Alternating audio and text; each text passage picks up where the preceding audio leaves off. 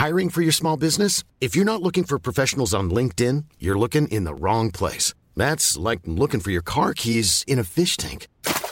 LinkedIn helps you hire professionals you can't find anywhere else, even those who aren't actively searching for a new job but might be open to the perfect role. In a given month, over 70% of LinkedIn users don't even visit other leading job sites. So start looking in the right place. With LinkedIn, you can hire professionals like a professional. Post your free job on linkedin.com slash people today.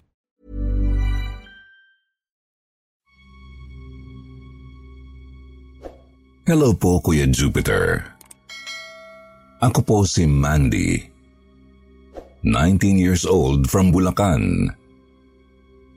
Lumiham ako sa inyo para magtanong sa inyo at sa mga listeners.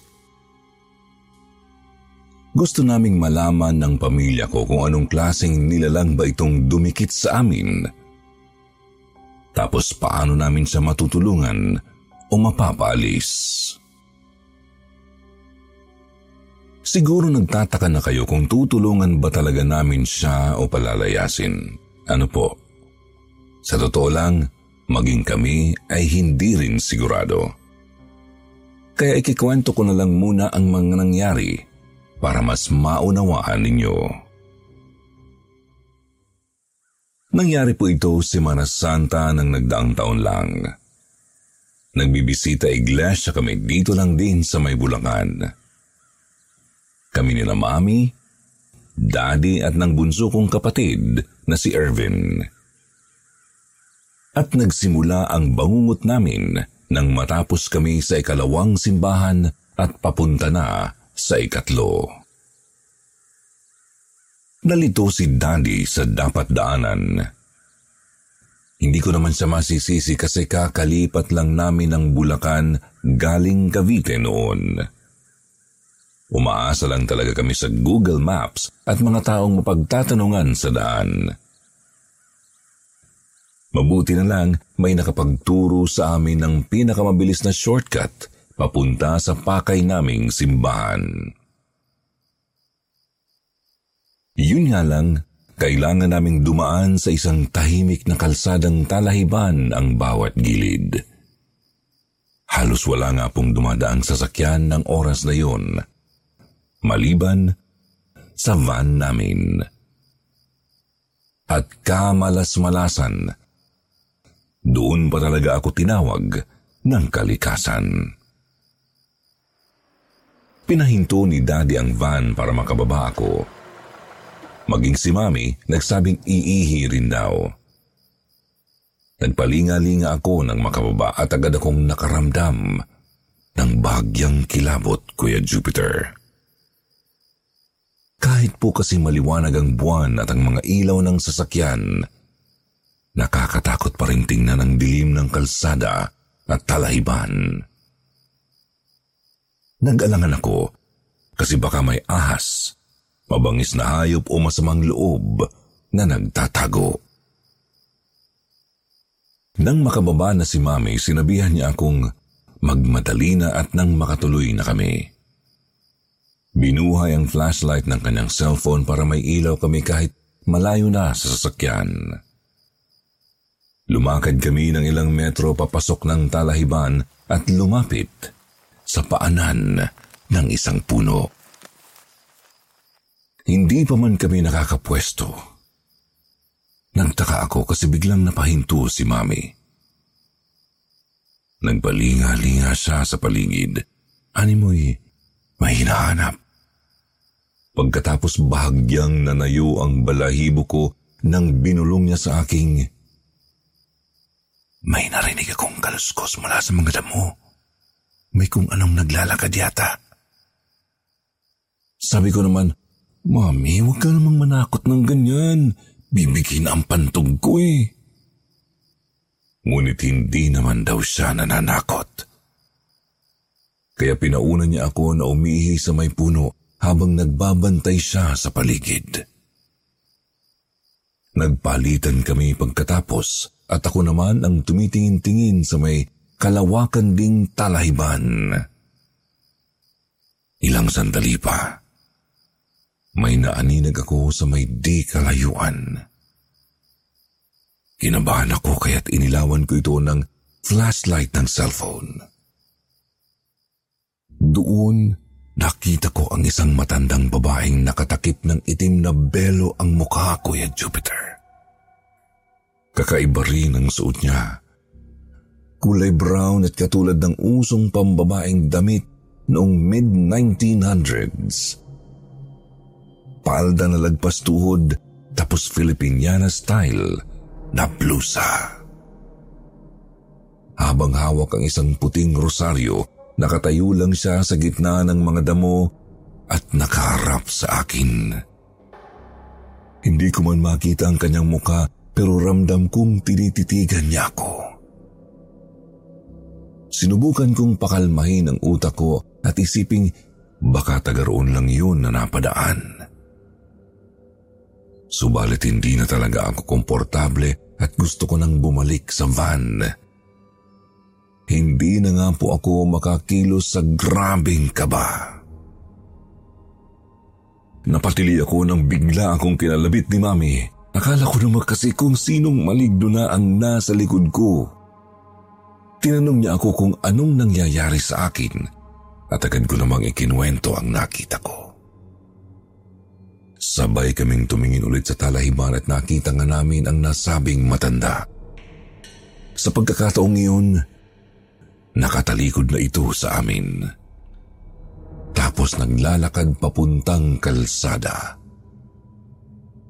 Sabi ni Mami baka naman daw tagaroon lang banda at pupunta rin ng simbahan. Marahil nga daw nagtaka lang kung sino ako kaya ako tinitigan ng matagal.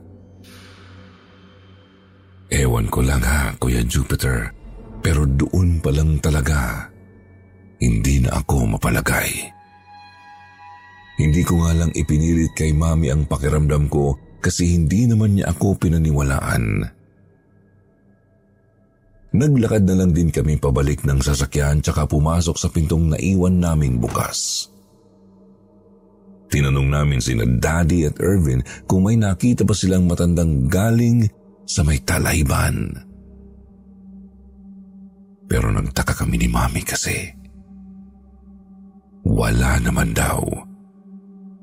Wala raw kahit sinong tao na naglakad malapit sa van. Maski nga ibang sasakyan, wala rin.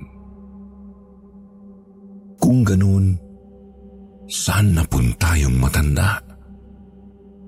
Ano yun? Bigla na lang naglaho na parang bula bago makarating sa may kalsada?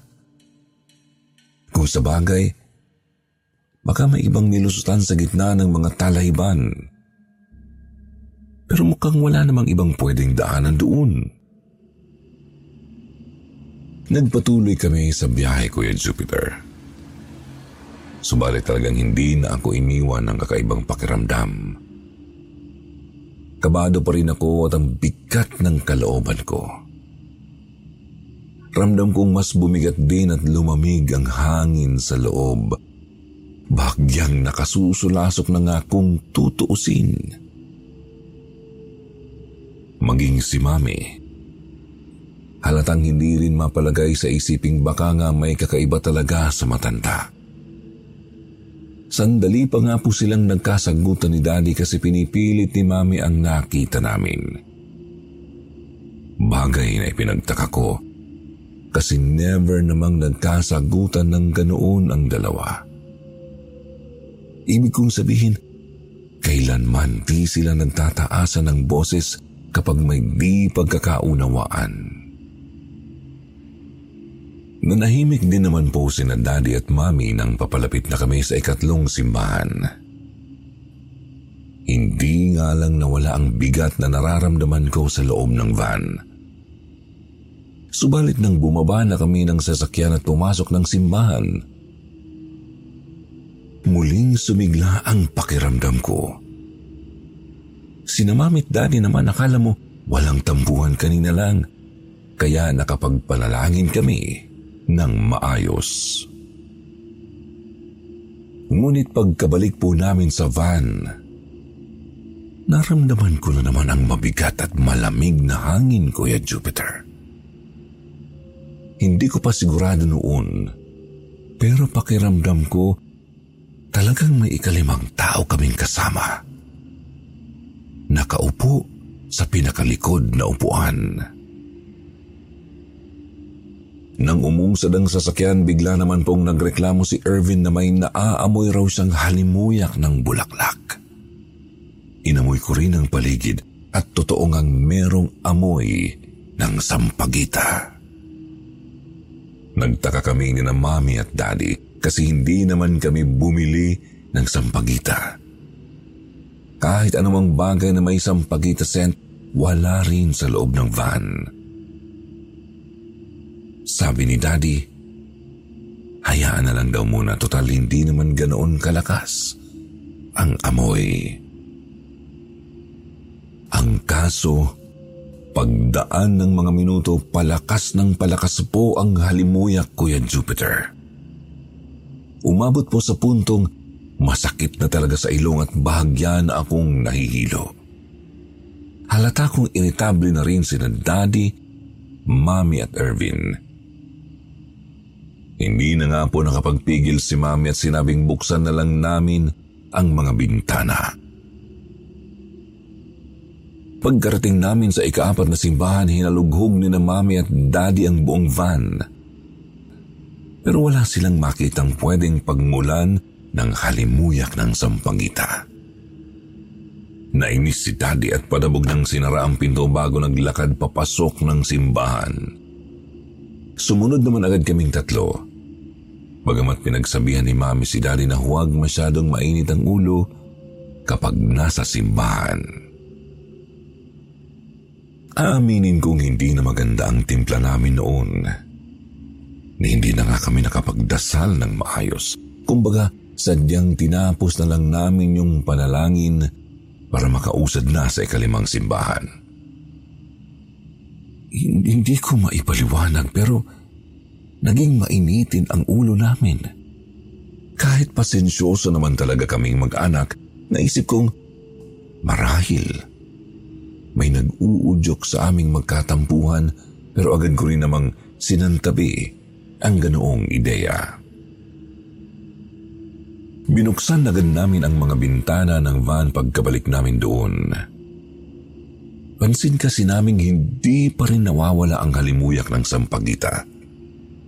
Pero kahit bukas ang pintana, ramdam ko pa rin ang mabigat na presensya sa loob ng sasakyan. Pakiramdam ko, may kasama talaga kami sa loob eh. Pakiramdam ko may sumasabay sa aming magbisita iglesia. Bagay na mabilis kong nakumpirma nang may narinig akong bumubulong-bulong mula sa likod. Lumingon ako. Wala namang tao. Subalit dinig ko talagang may bumubulong-bulong doon pero di ko matukoy ang sinasabi. Nangatwiran ako sa isip na baka guni-guni ko lang. Pero dinig na dinig ko po talaga eh. Tinanong ko si Ervin pero wala naman daw siyang naririnig. Di ko na napigil na tanungin si Mami pero lalo lang silang nainis ni Daddy. Hindi na nga raw namin alam kung saan galing ang halimuyak ng sampagita. Nananakot pa daw ako. Napataas naman ng bahagya ang boses ko at sinabi kong, Hindi naman kasi ako nananakot, totoo naman talaga eh. May kasama tayo rito sa loob ng sasakyan natin. Galit namang tumugon si Daddy at sinabihan akong huwag silang pagtaasan ng boses. Natauhan naman ako Natanong sa sarili kong bakit ko nagawa yun. Kuya Jupiter, kailanman, hindi ko nagawang pagsalitaan ng pabalang ang mga magulang ko. Mahal na mahal ko po sila eh. Mabigat ang loob naming pumasok sa ikalimang simbahan. Di nang kikibuan, pero pawang kunot ang mga noo. Maski si Irvin, Naiinis na rin sa ikinikilos namin ni na mami at daddy.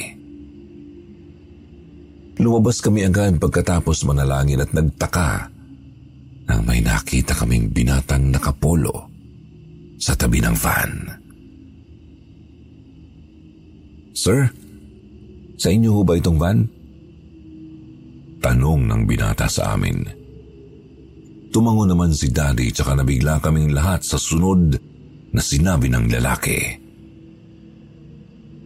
Isa po ako sa mga sakristan ng simbahan. Gusto ko lang pong sabihin, mag-ingat kayo at siguraduhin ninyong matatapos ninyo ang bisita iglesia. Kapag nandyan pa rin siya, pabindisyonan ninyo na ang sasakyan. Tinanong ko siya kung ano bang ibig niyang sabihin. Bahagya naman siyang nagulat kasi hindi pa pala namin alam ang sinasabi niya. Doon niya ipinaalam na meron niya kaming kasamang kaluluwa sa sasakyan. Multo ng isang matandang babaeng may itim na belo. Nangunot ang noo ni Daddy. Tinanong sa binata kung anong multo ba ang ibig niyang sabihin. Inilarawan naman ng sakristan ang nakita niya at tugmang-tugma ito sa suot ng Sandra, and I'm just the professional your small business was looking for. But you didn't hire me because you didn't use LinkedIn jobs. LinkedIn has professionals you can't find anywhere else, including those who aren't actively looking for a new job but might be open to the perfect role, like me. In a given month, over 70% of LinkedIn users don't visit other leading job sites. So if you're not looking on LinkedIn, you'll miss out on great candidates like Sandra. Start hiring professionals like a professional. Post your free job on linkedin.com/people today. Millions of people have lost weight with personalized plans from Noom, like Evan, who can't stand salads and still lost 50 pounds. Salads, generally, for most people, are the easy button, right? For me, that wasn't an option. I never really was a salad guy. That's just not who I am. But Noom worked for me. Get your personalized plan today at Noom.com. Real Noom user compensated to provide their story. In four weeks, the typical Noom user can expect to lose one to two pounds per week. Individual results may vary. Matandang babaeng nakita namin ni Mami. Kuya Jupiter, nanginig ang kalamnan ko sa narinig. Maski si Mami, nanlaki rin ang mga mata. Hindi naman kasi namin sinabi sa kahit kanino ang tungkol sa matandang babaeng nakita namin. Tanging kina Daddy at Irvin lang kaya paano niya nalaman ang tungkol doon? Higit sa lahat, yun ang nagpatunay na may mali nga sa matandang nakita ko. At ang matindi, sumama pa talaga ito sa amin nang di namin namamalayan. Napikon si Irvin pero hindi siya makapalag sa nagsabi. Kasi sakristan yun eh. Si Daddy naman pansin kong pinagpawisan ng malalaki sa noo at leeg. Ipinagpanalangin ng binata ang sasakyan at ang pamilya namin. Tsaka pinaalalang kailangan naming tapusin ang panata. Yun daw ang posibleng paraan para mapaalis ang multo at tulungang makatawid. Teka, naaamoy niyo ba yun?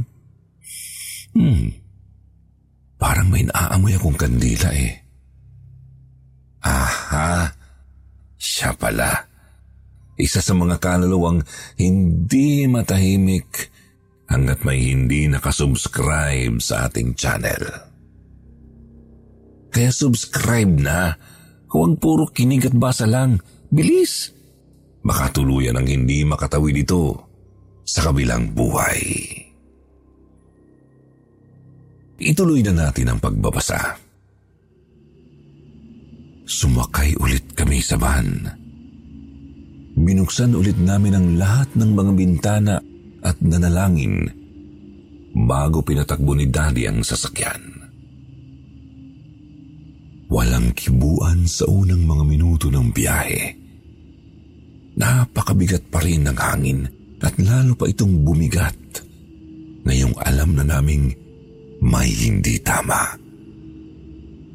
Nananatili rin ang amoy ng sampagitang hindi namin matukoy saan galing. Hindi rin nawala, maski ang bumubulong-bulong na unti-unting nagiging malinaw. Ama namin, sumasalangit ka. Sumbahin ang ngalan mo. Mapasa amin ang kariyan mo. Sundin ang loob mo dito sa lupa para nang sa langit.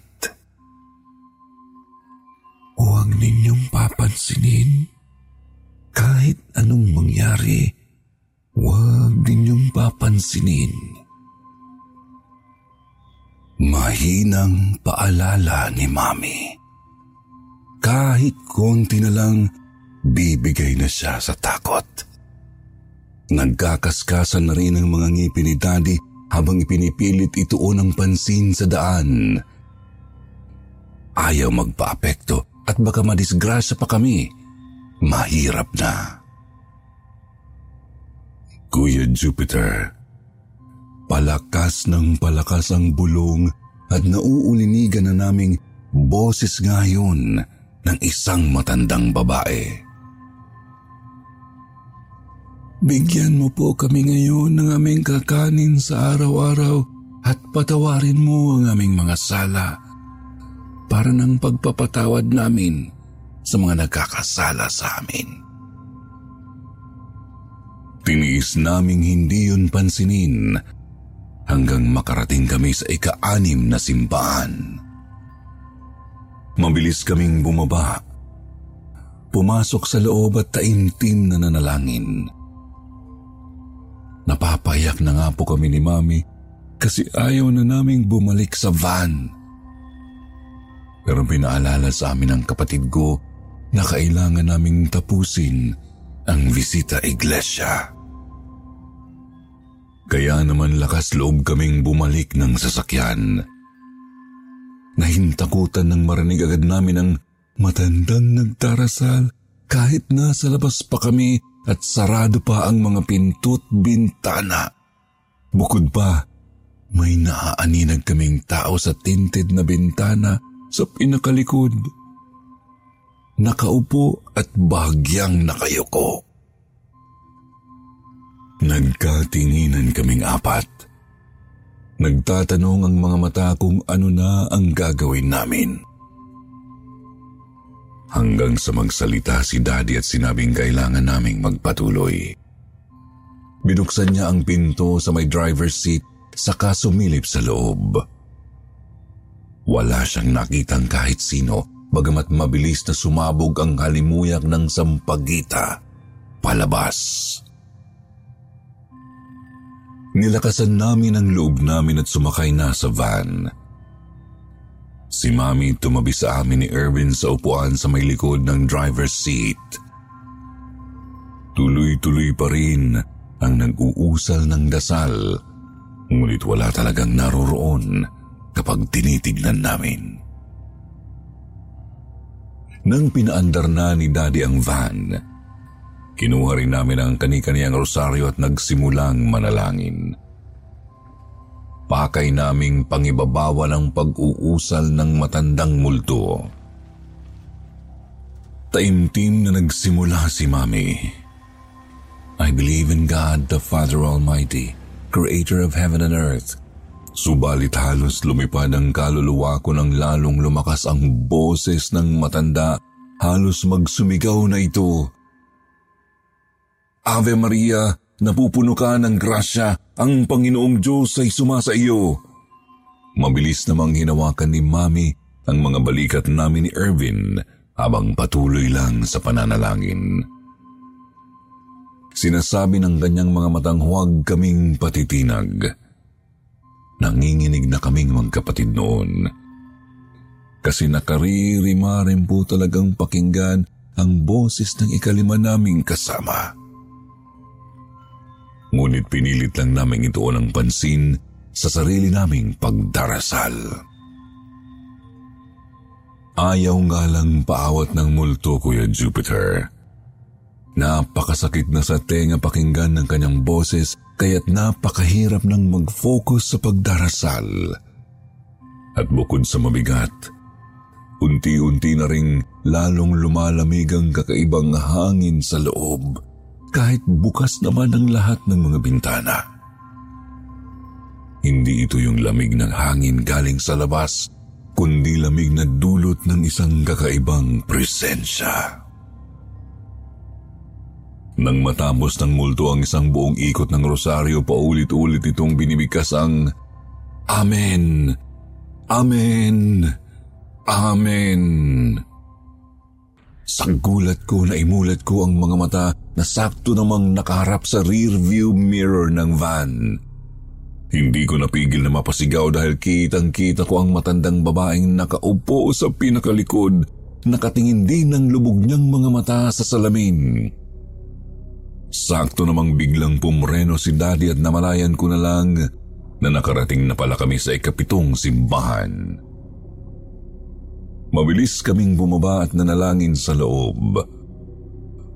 Nagdasal din na sana wala na ang matandang multo pagbalik namin sa sasakyan. Dahan-dahan kaming lumapit sa nakaparadang van wala kaming marinig o maamoy mula sa loob. Nakiramdam ako at hindi ko na nga maramdaman ang mabigat na hangin. Kuya Jupiter, nakahinga kami ng maluwag kasi inisip naming wala na ang matandang multo. Inisip naming ama, tumalab nga ang sinabi ng sakristan. Kaya kampante kaming bumiyahe pa uwi at na makapagpahinga na. Ang kaso, nang malapit na sana kami sa bahay, narinig na naman namin ang bumubulong-bulong na usal at naamoy ang halimuyak ng sampagita, Kuya Jupiter. Wala kaming makitang kahit sino sa likurang upuan. Ngunit ramdam naming meron talagang nakaupo doon. Na pinaharurot ni Daddy ang sasakyan papunta sa ikalimang simbahan. Mabilis naming hinanap ang nakausap naming sakristan at sinabing kailangan naming pabindisyonan ng van. Tinignan niya ang sasakyan, saka kinumpirma sa aming naroroon pa rin talaga ang kumapit sa aming multo. Agad tinawag ng sakristan ng kura paroko ng simbahang yun. Dinasalan niya kaming mag-anak at minindisyonan ang van. Sinabihan din niya kaming palaging manalangin ng mataimtim upang siguraduhin hindi kami saktan ng anumang masamang elemento. Napanatag sina Mami, Daddy at Ervin. Pero ako? Hindi. Hindi ko magawang magpakakampante. Nagtataka kasi talaga ako. Nagawa naming tapusin ang bisita iglesia, pero bakit naroroon pa rin ang matanda? Higit sa lahat, mismo yung multo, nananalangin eh. Nagro-rosaryo gaano kami kasiguradong ligtas na kami sa ganoong klasing madasaling kaluluwa. Nakauwi na lang kami at lahat hindi pa rin ako mapanatag. Sinabi ko kay mami ang iniisip ko pero sinubukan lang niya akong pakalmahin. Sinabi niyang manalangin na lang din ako at pagtibayin ang pananampalataya. Nasa isip ko noon, siguro nga tama si mami.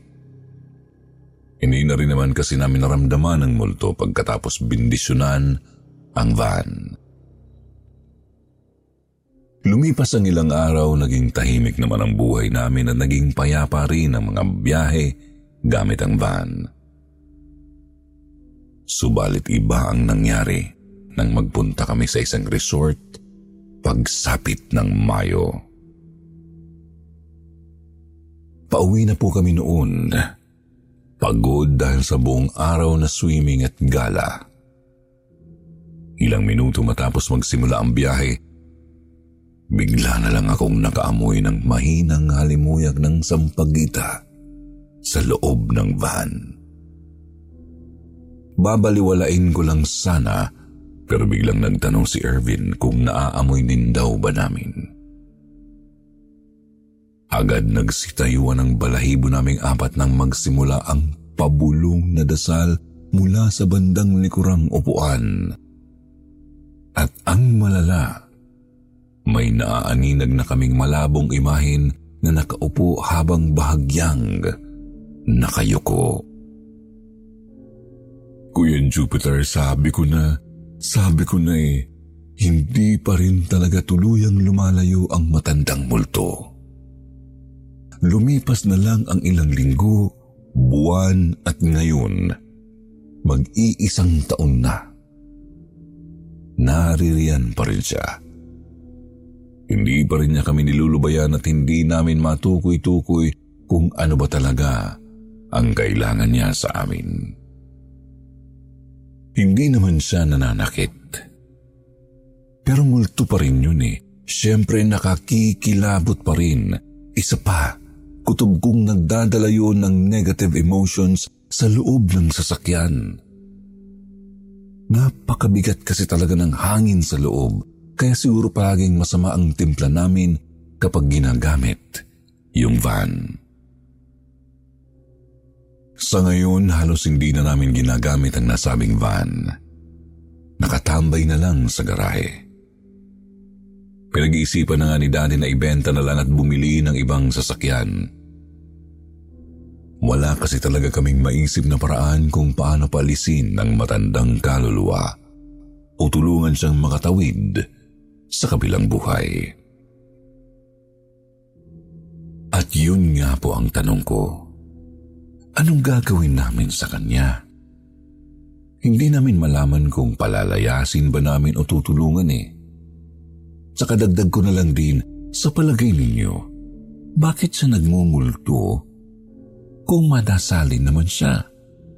Kasi di ba, kung madasalin ka, ibig sabihin malamang malapit ka sa Panginoon.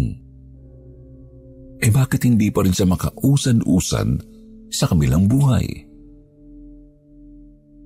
Ewan, hindi ko talaga alam eh, kaya Maraming maraming salamat sa inyo kung maliliwanagan ninyo ang isip ko, ang mga isip ng pamilya ko. Ihintayin po namin ang inyong mga comments. Hanggang dito na lang po, Kuya Jupiter. Salamat sa pagbabasa ng liham ko.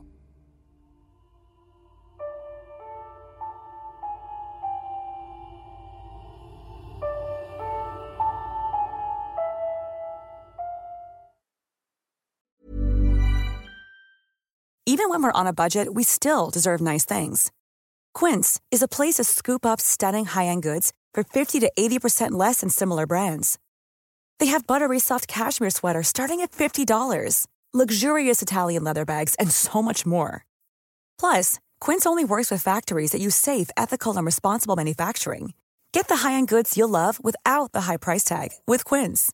Go to quince.com/style for free shipping and 365-day returns.